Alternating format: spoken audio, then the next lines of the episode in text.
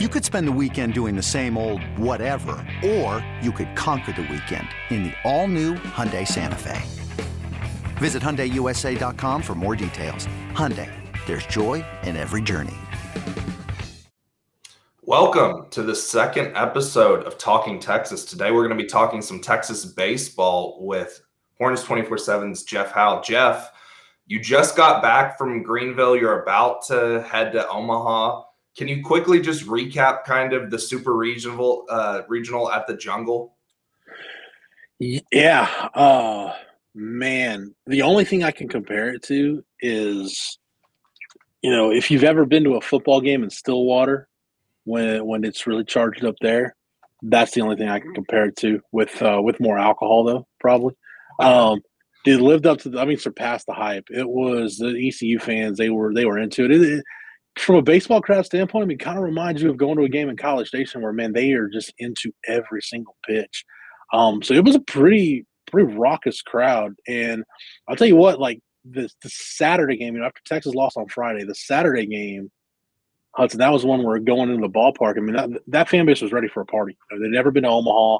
They were ready to pop the cork. And when Texas started that rally, started in the bottom of the seventh with, uh, you know, Doug Hodo's two run home run and then when you know they tied it, took the lead on the Skylar Messenger three run home run, then the Dylan Campbell home run, man, the air just completely went out of that place, and you could feel it from the fans. Uh, even talking to some of the writers, you know, you could sense it.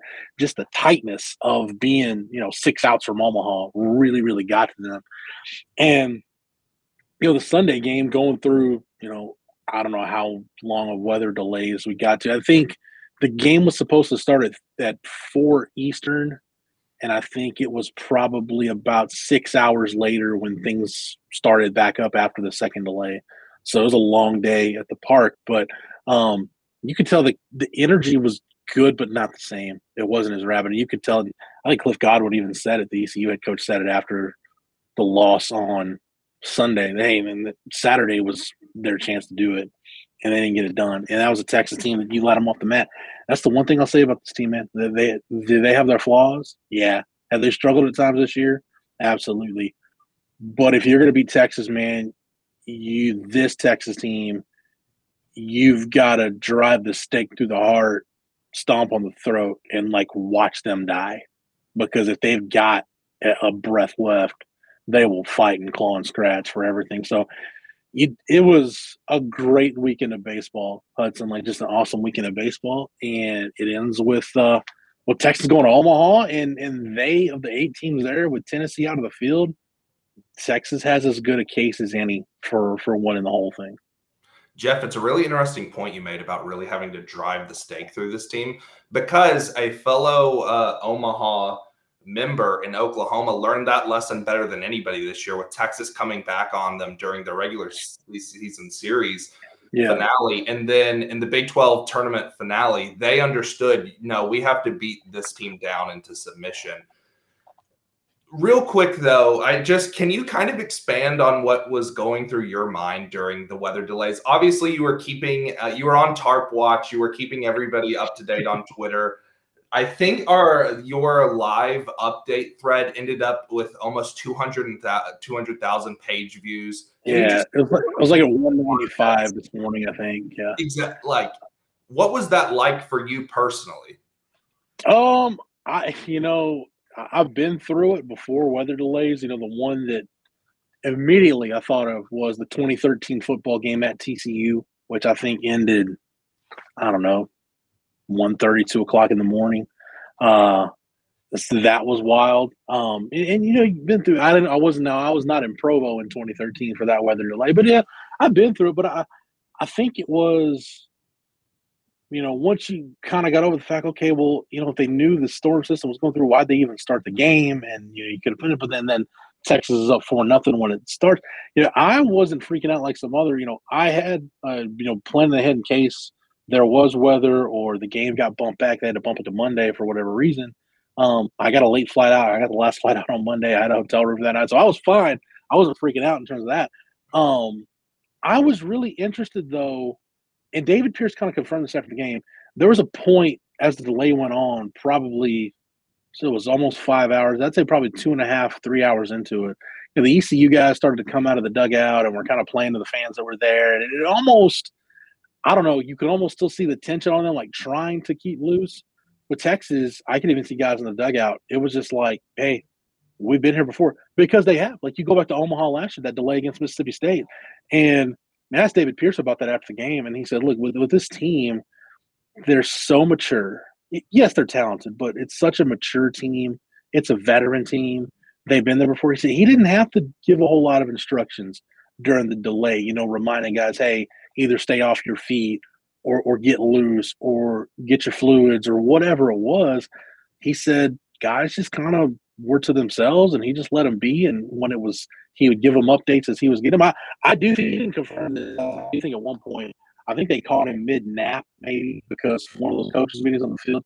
No joke, like he came out. I don't even know if he had slides on. He might have just been in his socks and stirrups and and uh and look, looked like you know he his hair looked like he just woken up from a nap. So he didn't confirm or deny that. But um no, they, Texas was just pretty chill, pretty relaxed, and then um so me during the delay, I, I didn't really worry about the Texas team because you almost felt like, okay, they've been here, they can handle this. My focus was on how much of this crowd is going to come back after this delay.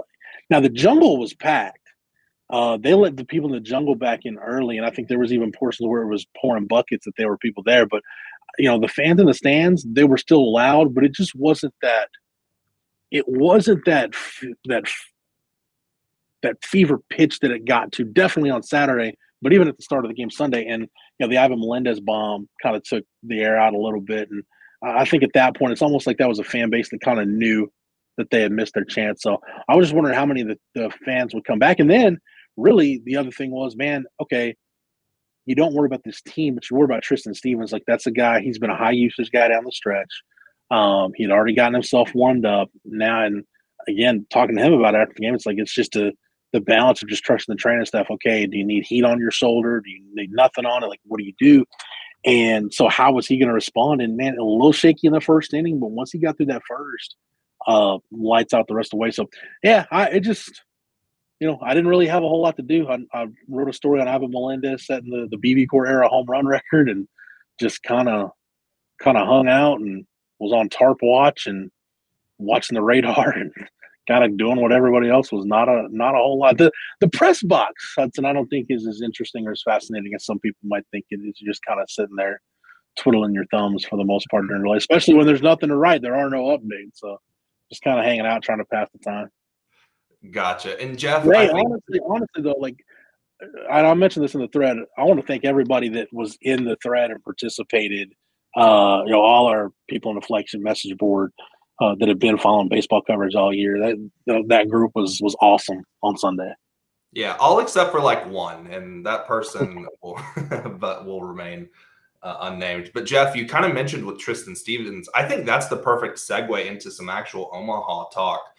Obviously, yeah. the lineup has been rolling, but Stevens getting out of that first inning with only one, and then just shutting it down and starting to shove for the rest of the game really kind of gave Texas another look with him maybe still getting a little bit of relief work, but potentially with Tristan as a third starter now in that confirmed spot.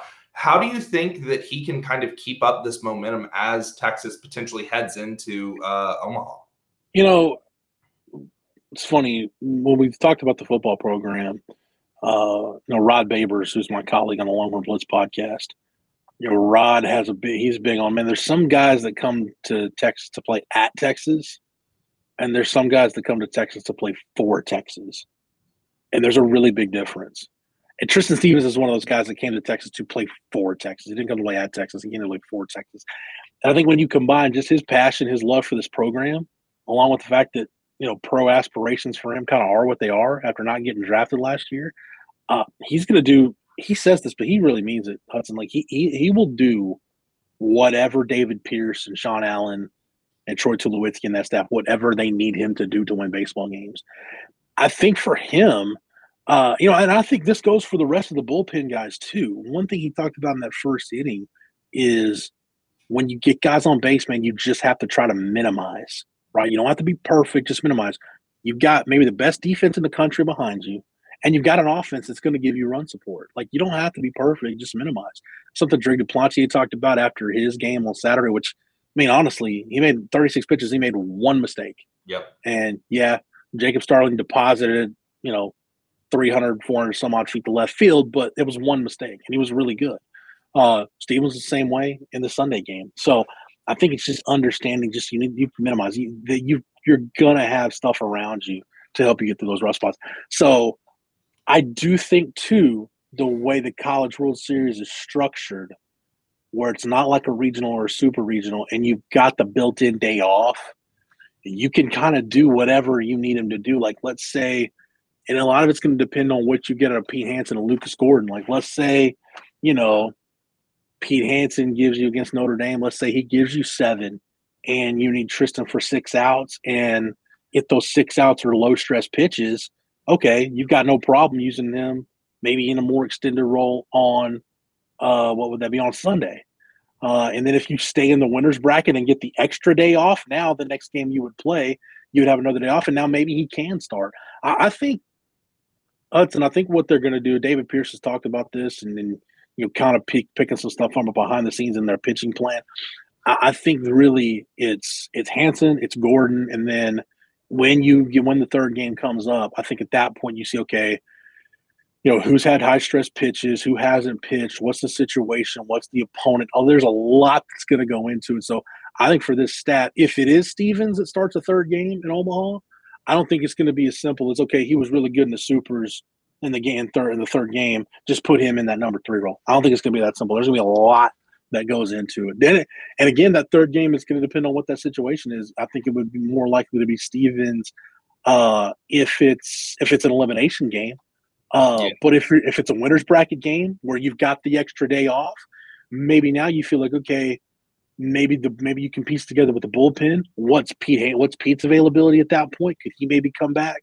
Uh, depending on when you're playing, maybe move him a day up. So, I, again, I just, if you're a Texas fan, I, I don't. I think after Hansen and Gordon, I wouldn't try to draw too many conclusions about what that number three role is going to look like because Tristan, they haven't changed it. His role's still going to be TBD the whole way through. That makes a ton of sense, Jeff. Obviously, now talking about Omaha, six out of the eight teams in Omaha had to win at least some of their regional or super regional on the road. Only two teams hosted throughout in Stanford and Texas A&M. You've got Texas matching up with a Notre Dame squad who I had a friend mention to me kind of reminded them of last year's NC State team with the knocking off the number one in the super. Notre Dame has only beaten ranked competition. Uh, and they went down to Statesboro took out Georgia Southern and Texas. In a good in a good regional, yeah, that Statesboro regional was a good, that's a loaded regional. Yeah. Exactly, and then to go into Knoxville and to take game one and then game three from Tennessee, that kind of shows you what that ball club is made out of. And Texas has them in a prime time spot. When you look at this Notre Dame uh, squad, Jeff, what stands out to you? Because for me, it's kind of the depth that they have in the pitching rotation. They do have some good hitters, but what uh, true freshman Jack Findlay's been able to do out of the bullpen, going four or five innings at a time. Um, and they kind of Notre Dame kind of uses an opener a lot of times where they'll throw a guy, you know, just for four outs, for five outs, and then just throw a ton of looks. What stands out to you about this Notre Dame team? Yeah, I'm still in the middle of my Notre Dame prep, but I, I think one thing going back to the Tennessee series, I think the way, and first of all, let me say this about Notre Dame. Like Link Jarrett obviously has done a phenomenal job with that program. They should have been a regional host. I mean, you, you, you look last year. Last year they were deserving of a top eight and didn't get a top eight. This year they were very deserving to be a, a host, one of sixteen hosts, and they weren't. Uh, and like you said, had to go on a road win a tough Statesboro regional. I think probably what's interesting is maybe the way they handled because Tennessee, look, Tennessee there's no secret what they're going to throw at you. I mean, they're throwing high velo guys at you, whether you're talking about Dollander or Burns or Joyce, whoever you're talking about. Tennessee, they, they'll run the high velo guys out there. I think the way they handled that, I think handling in that environment, that's not, you look at their pitching, Hudson, that's not an easy place to pitch in. Yeah. I mean, Lindsey Nelson, it's a it's a hitter friendly park. So all that considered, um, to go in there and beat Tennessee Uh, I, you've got to be really impressed with Notre Dame. But I, I, when I look at this field, period, the one thing, and I, I know there's a lot of college baseball fans that are okay for a lot of reasons for Tennessee not being in Omaha, but but for me, uh, and that's neither here nor there for me. But for me, with Tennessee out of it, like if Tennessee was in this field, all you if Texas was playing Tennessee on Friday, all you would hear about was is ten, you taking Tennessee or the field. Like in Tennessee, this this incredibly historic, impressive year they've had, the best regular season SEC record ever, win the SEC tournament. You know, go to Omaha. Can they finish the job? Can they finish off what would be one of the best Division One baseball seasons we've seen in a long time? But now that Tennessee's out of it, now you start looking deeper. Man, everybody's got a story. You know, with Texas, I'll get to Texas in a second, but like A and M, Jim Schlossnagle's first year getting to Omaha. Oklahoma's probably the hottest team in the country right now. Yeah. Notre, Notre Dame goes into Tennessee and slays the Dragon. Uh, goes into Knoxville and slays the Dragon in Tennessee. Ole Miss barely got into the tournament, and there was a lot of people that thought they shouldn't have been in, and they're in. You know, Stanford, the resurgence they've had in the post Mark Marquess era. You know, Auburn going out to Corvallis and, and winning a really tough regional, uh, and then Arkansas. I mean, you talk about a team. When you talk about a team that had to win on the road and win some tough games to get to Omaha, uh, I don't know that a lot of people had Arkansas coming out of Stillwater. And so everybody's got a story. And then for Texas, to me, when I look at Texas, I, I, I go back to after the 2019 season, after 27 and 27. I remember being on the field with David Pierce after they finished up a series with Oklahoma. They, they didn't go to the Big 12 tournament that year.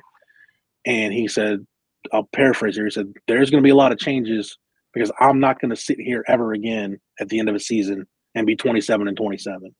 You made a change in the coaching staff and brought in Troy Tulowitzki, and you think about that core group of guys that were newcomers in 2020, the COVID shortened year. Uh, the guys that were newcomers that year, that's Murphy Stehly, Trey Faltine, Silas Ardoin, Doug Hodo, Pete Hansen, Jared Southard. So that core group of guys, and you know, Cam Constantine's on the travel roster, Peyton Powell's not, but those are the guys that are left over from that recruiting class. That group, Hudson, right there, since they got together at the start of the 2020 season, they're 111 and 40. They've won a Big 12 title. They've now been to Omaha twice. The storyline for Texas for me is the only thing missing from that core group and what's probably going to because you got a lot there. Yeah, those guys are sophomores they're all draft eligible, and a lot of those guys are going to get drafted and sign pro contracts most likely. The last run for this core group at Texas, can they get the one thing missing off of their resume as a group and win a national championship? Jeff, we're going to take a quick break. This episode is brought to you by Progressive Insurance. Whether you love true crime or comedy, celebrity interviews or news, you call the shots on what's in your podcast queue. And guess what? Now you can call them on your auto insurance too with the Name Your Price tool from Progressive. It works just the way it sounds. You tell Progressive how much you want to pay for car insurance, and they'll show you coverage options that fit your budget. Get your quote today at progressive.com to join the over 28 million drivers who trust Progressive. Progressive Casualty Insurance Company and Affiliates. Price and coverage match limited by state law. Introducing the Two Way V4, where groundbreaking fuel cell technology meets fresh foam cushioning for the ultimate performance. With fuel cell, each step feels explosive, delivering unparalleled energy return. Paired with fresh foam, experience maximum comfort throughout the game. Its lightweight textile upper offers support and breathability without sacrificing agility. Whether you're hitting the clutch shot or locking down the opposition, the Two Way V4 gives you the tools to play at a high level. Learn more and purchase the Two Way for yourself at NewBalance.com. Okay, and we're back. Jeff, I kind of want to get your thoughts on this Texas A&M Oklahoma game where regardless of what Texas does against Notre Dame, they're going to face one of their biggest rivals either in an elimination game with the yeah. potential 2 and Q in Omaha or a chance to really set the tone in that left side of the bracket. What do you think is going to happen in this Texas A&M Oklahoma game? And this is a little bit of an impossible question. I've been asked this and I've uh, pled the fifth, but who would you rather face if you're Texas? Oh boy. Um hmm. Okay. I'll handle the last part first. I think you would rather face A&M. Well, no, let me phrase that. I think you would rather face Oklahoma because that would be the fifth time you've seen them this year So whether you're talking about arms, style of play, there's not a whole lot of things that Oklahoma can do to surprise you. Now, Texas saw, and plus, Texas saw Oklahoma earlier in the year before they got on that hot streak, and they saw them again in the Big 12 tournament. So for Texas facing Oklahoma, whether you're talking about, uh, you know, Spikerman coming back and being healthy, Kendall Pettis back being healthy, Trevin Michael the back into the bullpen, uh, you know, Cade Horton on the mound, who I would imagine in the second game they would probably see Horton most likely with uh, with Jake Bennett throwing the the A and M game. Oklahoma doesn't have anything they're going to surprise you with. Uh, you know, not that they wouldn't have scouted A and M or haven't scouted A and M. Uh, and I believe I want to say I can't remember if Nathan, if Dettmer or Micah Dallas, one of them threw got the final three outs in the midweek game in Austin. But you'd have to go a little more expansive to scout A and M a little bit, so maybe there's a little bit more of an unknown. Uh, but I think overall, I think you'd rather see Oklahoma just because you you know you know what you're getting into facing Oklahoma. Uh, I forgot Hudson. I, dr- I drug on there. What was the other part of the question? Just what you think, how you kind of forecast personally, just that game. Not no Texas angle. Just what do you think is going to happen when the Aggies face the Sooners in that game? Yeah, uh, let's assume it's Jake Bennett starting for OU. Um, you know that matchup, that that A and M lineup, man, that's a good lineup with a lot of tough outs, one through nine. Um, so Jake Bennett versus the A and M offense is what everybody's gonna be keen on. But my thing is, A and M going to be their ability to hold runners. You realize, like Oklahoma, I think has 142 stolen bases as a team. I mean, Peyton Graham. Peyton Graham's got the first 20 home, uh, 20 home run, 30 stolen base season in OU history. Uh, you know, Kendall Pettis coming back from the elbow injury. I mean, they they can run like Skip Johnson has basically built an amplified version of like what Team Augie Garrido would love to coach. Like they can pitch, they play defense, and man, they can run. They can utilize a short game. They can score runs in a number of different ways. So that's that's the fascinating matchup for me. Like if it's Dettmer on the mound his ability to hold runners, and if A and M can shut down the OU run game, if that can happen, I would like A and M's chances a lot in that game. But man, it, it's it's tough to bet against Oklahoma right now. Again, as hot as they play, they they go down to Gainesville and win the regional, then go to Blacksburg and knock off a national seed. Um, again, man, there's so many intriguing storylines with everybody in Omaha, and for me, that oh, like I said, Oklahoma of all these eight teams, they might be playing better than anybody right now. I'm with you on that part, and especially considering how Florida entered the tournament and going down the yeah. And plus, like you said, with that Blacksburg Super, oh my goodness, they they uh, you know really blitzed Virginia Tech off of their own uh, diamond. So that was pretty crazy to see. One more thing, Jeff, that I kind of want to pick your brain on when it comes to Omaha, a lot of times when you do end up at the College World Series, somebody unexpected kind of takes that next jump and has a great couple of days. I feel like last year, I don't know if you would agree, but last year was probably Eric Kennedy who was struggling a little bit, got to Omaha and just started raking. When I look at this Texas lineup, though, Jeff, it feels ridiculous to say, but I don't really see an unexpected guy because all nine hitters have proved throughout the postseason that they can come up in the clutch when it's time. Faltine, Dylan Campbell, even Silas got on the board with a solo jack, even though the stakes weren't high. But yeah. and, and then you know in the six hole, Skylar Messenger's what hitting basically 375 to all yeah. fields. So this with the with, with, with, double, with double digit home runs, yeah, exactly. So it's just one of those things where Texas's six through nine hitters, you can't pick on them. And I don't know that that's something you've necessarily been able to say on previous Omaha squads for the long no. run. Not even mm-hmm. mentioning that Ivan Melendez and Murphy Stehly might be the best one-two punch in college baseball. Yeah, like going back to the to the Greenville Super, the third game, what broke it open. I mean, yeah, Tristan was awesome, and Ivan's home run to set the record um, got it started. You go back, you, the second inning, it's a 5 1 game after Kennedy singles. Wild pitch puts runners in scoring position. You got first base over with no outs, and you intentionally walk Ivan, which I don't blame you if you're Cliff Godwin, but you're walking him to get to Murph, walking him to get to a second team All American. who's hitting th- over 370 with 19 bombs, and he came through with the two run single and you know broke the game open at a five run, five run second. Um, I'll give you one guy though. Um, and, and talking to some of the ECU riders when they started studying Texas, some of the guys were telling me, and when you look at Trey Faltine, there's like only a couple things that are going to happen when he comes to play based on his numbers throughout the year. Basically, he's either hitting an extra base hitter to strike out. And I felt like in the in the third game, he worked a walk in that game. He had a single in that game uh, to help get that big inning started. So I think Trey Falt Trey Faltine's ability to get on base and help the bottom of the lineup be productive. If he's productive, and I haven't said this, other guys have said this, man. When Trey gets going, this offense goes to another level.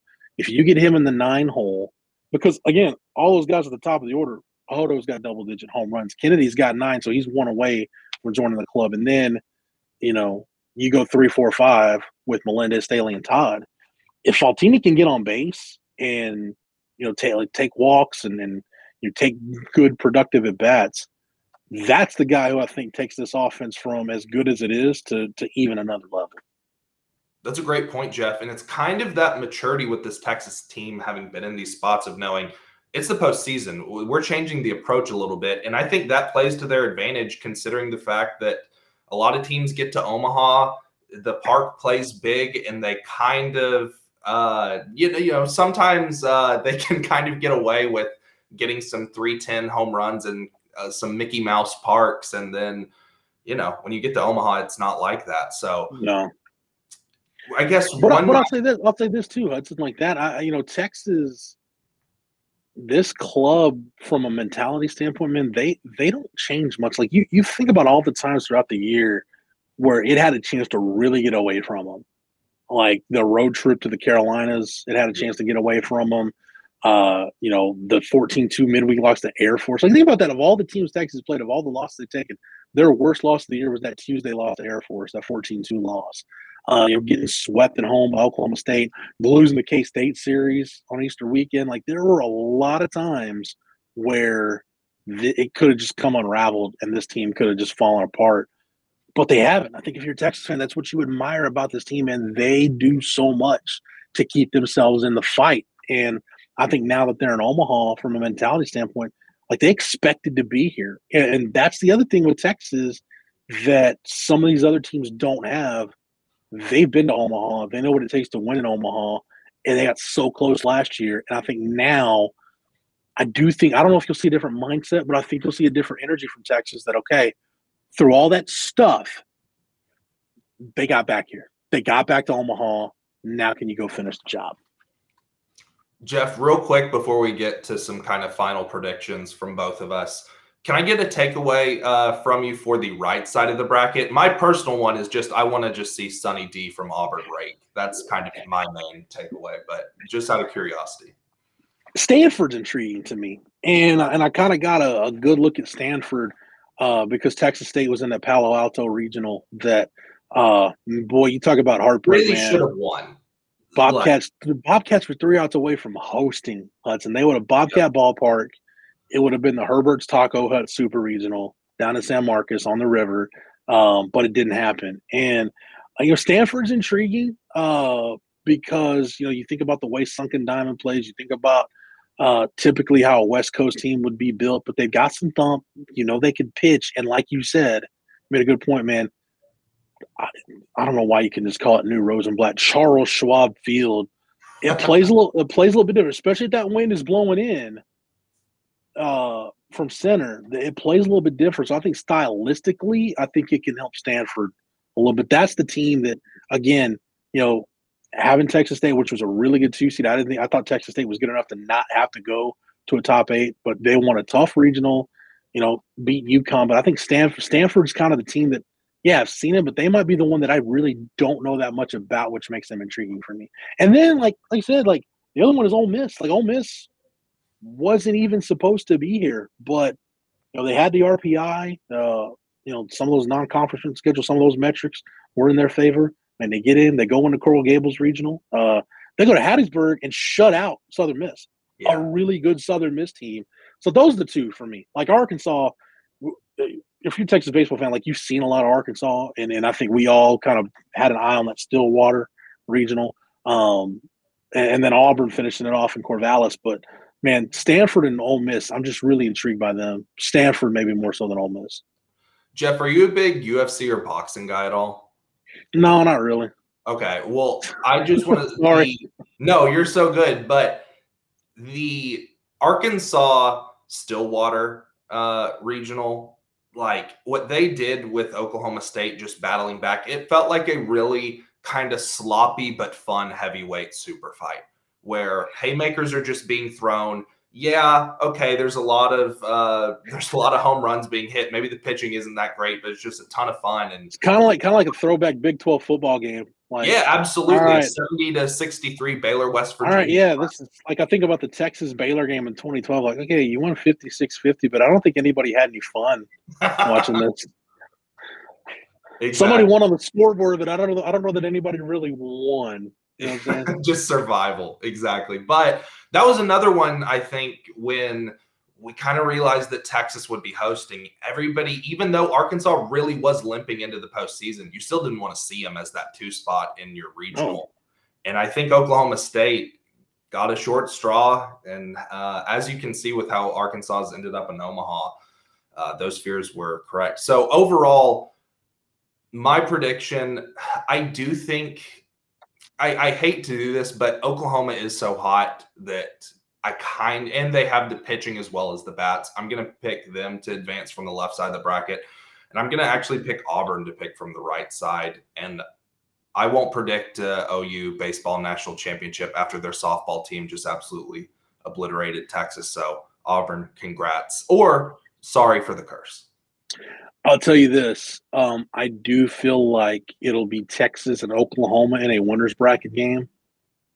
I think the winner of that winners bracket game gets the job done.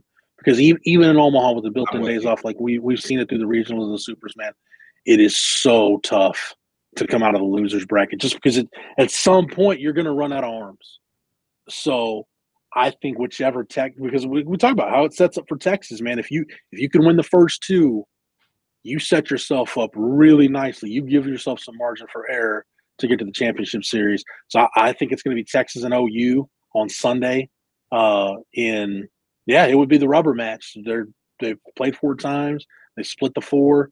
Uh, who's going to win the fifth? I think whoever wins that Sunday game between Texas and OU, I think they get there. I think that's your national champion. Yeah. Jeff, thank you so much for the time. When are you leaving for Omaha? So I will leave Thursday, uh, Thursday around lunchtime. And based on hotel reservations, rental car, all that, I'm planning to be there through Monday the 27th, which is if the championship series gets to a third game, that's when it'll be. So I'm looking forward to it, man. I, I went 14 was the first time I, I went and didn't know what to expect. And lo and behold, a Texas team that probably, quite frankly, had no business being there uh, was in a winner take all with Vanderbilt trying to get there. Uh, didn't go in 18, and uh, you know with COVID protocols last year, kind of made going not make sense. I'll tell you this: like you look at, and yeah, I know you can talk economics and prices are what they are with inflation and everything, but you've got you think about this. Like Oklahoma hasn't been there since 20, I think 2010. Last time Oklahoma was in Omaha. Uh, you got A and M with Schloss, and they're there, and they got a chance. Uh, Auburn's there you've got and, and Texas fans kind of know the deal going to Omaha, but really with with Oklahoma, Notre Dame, and Auburn, you've got three really passionate, really large fan bases that suddenly have a reason to care about going to Omaha. Yeah. This, I think, Hudson, this will be the most exciting, thrilling, hyped up college World Series that we've seen. And I, I love college baseball. I love this for college baseball because again, with Tennessee out of it, I, I was looking at the odds today. Like A and M has the lowest odds. Yeah, A and M at eight at eight to one though. Yeah. So like you're ba- so basically what Vegas is saying is this thing is a coin flip. Yeah. It's and, basically what they're saying. And the best odds I've seen are either 425 or plus 475 for either Texas or Stanford. The power ratings yeah. do not love A&M. Uh, just like the analytic uh, models just really are not a fan of the Aggies, which I find pretty interesting. Uh, they also haven't been a fan of Oklahoma, and Oklahoma's been just uh, cashing as underdogs throughout the regionals. Yeah, o- Oklahoma Oklahoma have had some, you know, I, actually, what's funny, I'll just get into this real quick. We got time for me to do this real quick. Yeah, absolutely. I, I think what was the difference between Oklahoma hosting and not? Everybody looked at the Globe Life, the series at Globe Life, like, oh, that should have counted as a neutral site game. Here's why it didn't. And I think this is why Oklahoma didn't host. Oklahoma had a non conference series in February against Northwestern State. And they asked the folks at Globe Life and the Rangers, hey, winter weather, can we play it down there? Okay, you can, but we're going to want you to move a conference series here. And, and we're going to want it to be Texas. And Texas wouldn't have done that unless, okay, we want the RPI bump for that being a road series. Like we can, we'll move it, but we want to make because you get more points. The RPI benefits you much more to play a road game than a neutral site game. So that's what happened. But in that non-conference series, Hudson, Oklahoma lost one of those games to Northwestern State. So that's one of those. I think they had five five sub 150 R sub 150 RPI losses this year. And remember that week when uh, everybody was concerned about RPI and all the midweek games got canceled? Yeah. Okay, yeah, that week, OU went on the road and lost 18 nothing to Wichita State. So a couple of unfortunate breaks were the reason were the main reasons why Oklahoma didn't host was because of a couple of and I think that's what some of the metrics didn't like Oklahoma was because of the uh, the uh, the non-conference stuff, but also that's a team that got hot really late, probably a little too late maybe to host, mm-hmm. but man, I I do not want to see them right now. Absolutely not. And Jeff, you know this, but like with college football and college uh, basketball, in addition to MLB, all of the professional sports, college football with SP plus, college basketball with KenPom, you have these uh, established right. political models. Where with college baseball, you're finding out that people on the fly are starting to realize, oh God, we've got to really start factoring in for recency a lot more because these teams do go on runs. The, yeah. You know, what matter what happened in March really doesn't matter as much with college baseball as some of the other sports where you kind of have a more stable sample size. Yeah, and I think too, like like with college basketball, the fact that you've got KenPom and Bart Torvik, and you've got all these different metrics that weigh different things. Um, if there's something like that for college baseball, I'm not aware of it. You just got the RPI, and that's pretty much it. And, and a couple of low level uh, sites trying to kind of get yeah. in on and I know I know Kendall Rogers and the guys at D1 Baseball, they do a good job of tracking it. And they've got, you know, you can find kind of your your meat and potatoes metrics, so your RPI, your non-conference strength schedule, non-conference RPI, uh, kind of your quadrant law, quadrant records and things like that. But yeah, I, I think if there's somebody that's got enough time and more brain power than I've got, if you can do kind of what KenPom or Bart Torvik has done for college basketball, I do think because now you know, with the selection committee for college basketball, it used to be they would just maybe consider the RPI, and that was wow. it, not look at these the metric. Now, every, that that selection committee for the basketball tournament, everything, everything is on the table. So I, I feel like, and then and then this year you really needed in college baseball this year because it was such a man. It was so like the bubble was so small. Like West a team like West Virginia, like you finished with a winning record yeah. And what was the Big 12? I think the number three RPI conference. West Virginia, NC State. Yeah. You finished with a winning record in a top three RPI league. Dude, nine years out of 10, you're in. Like, Absolutely. no question. West Virginia was so far off the bubble, I don't even know where they were. So yeah, you do need you do need to fix it. Sorry for nerding out there, but yeah, no, I, I would I'm like to see, I absolutely yeah, I would like to see something like that for college baseball for sure. Or just you can have the RPI, but something else to go with it. Absolutely. And also, one last kind of point on that the RPI is not the most um, complex uh, no. algorithm. And so, when you have staffs who schedule with it in mind and it's less about play and more about gaming the system, it kind of loses a little bit of that value. well, and, and I'll, t- I'll take it from Texas standpoint because uh, it's, it's the system you've got to work within, right? Yep. Why do you think David Pierce wanted to go play a midweek game at UTRGV?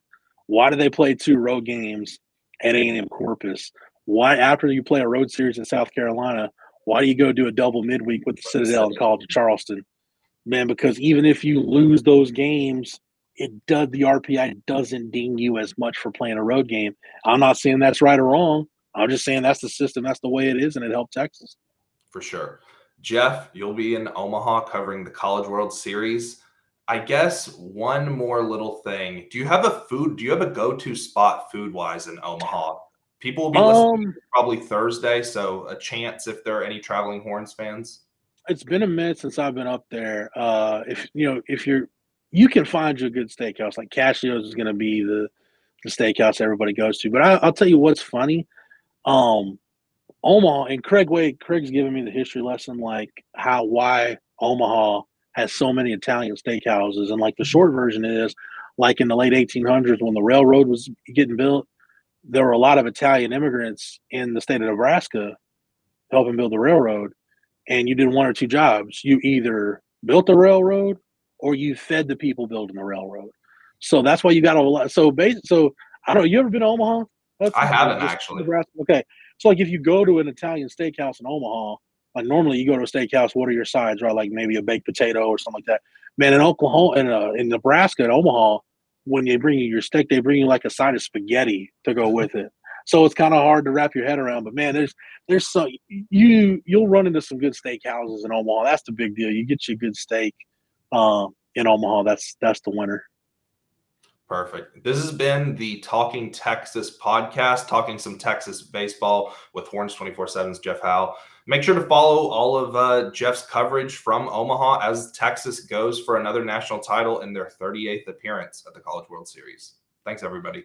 When you have sports mixed with your pop culture, along with humor and celebrity interviews, your earbuds are enjoying The Rich Eisen Show. Dan Orlovsky, are you still a Jayden Daniels is the best quarterback available in the draft guy? I think the three things that make it stand out for me are number one, I think his ball placement versus man coverage is the best in the draft. Every quarterback in the NFL is accurate. He's got the best on tape. Number two, most transferable stuff to the NFL. And then I think the third thing is pocket peace. Search for The Rich Eisen Show on YouTube or wherever you listen.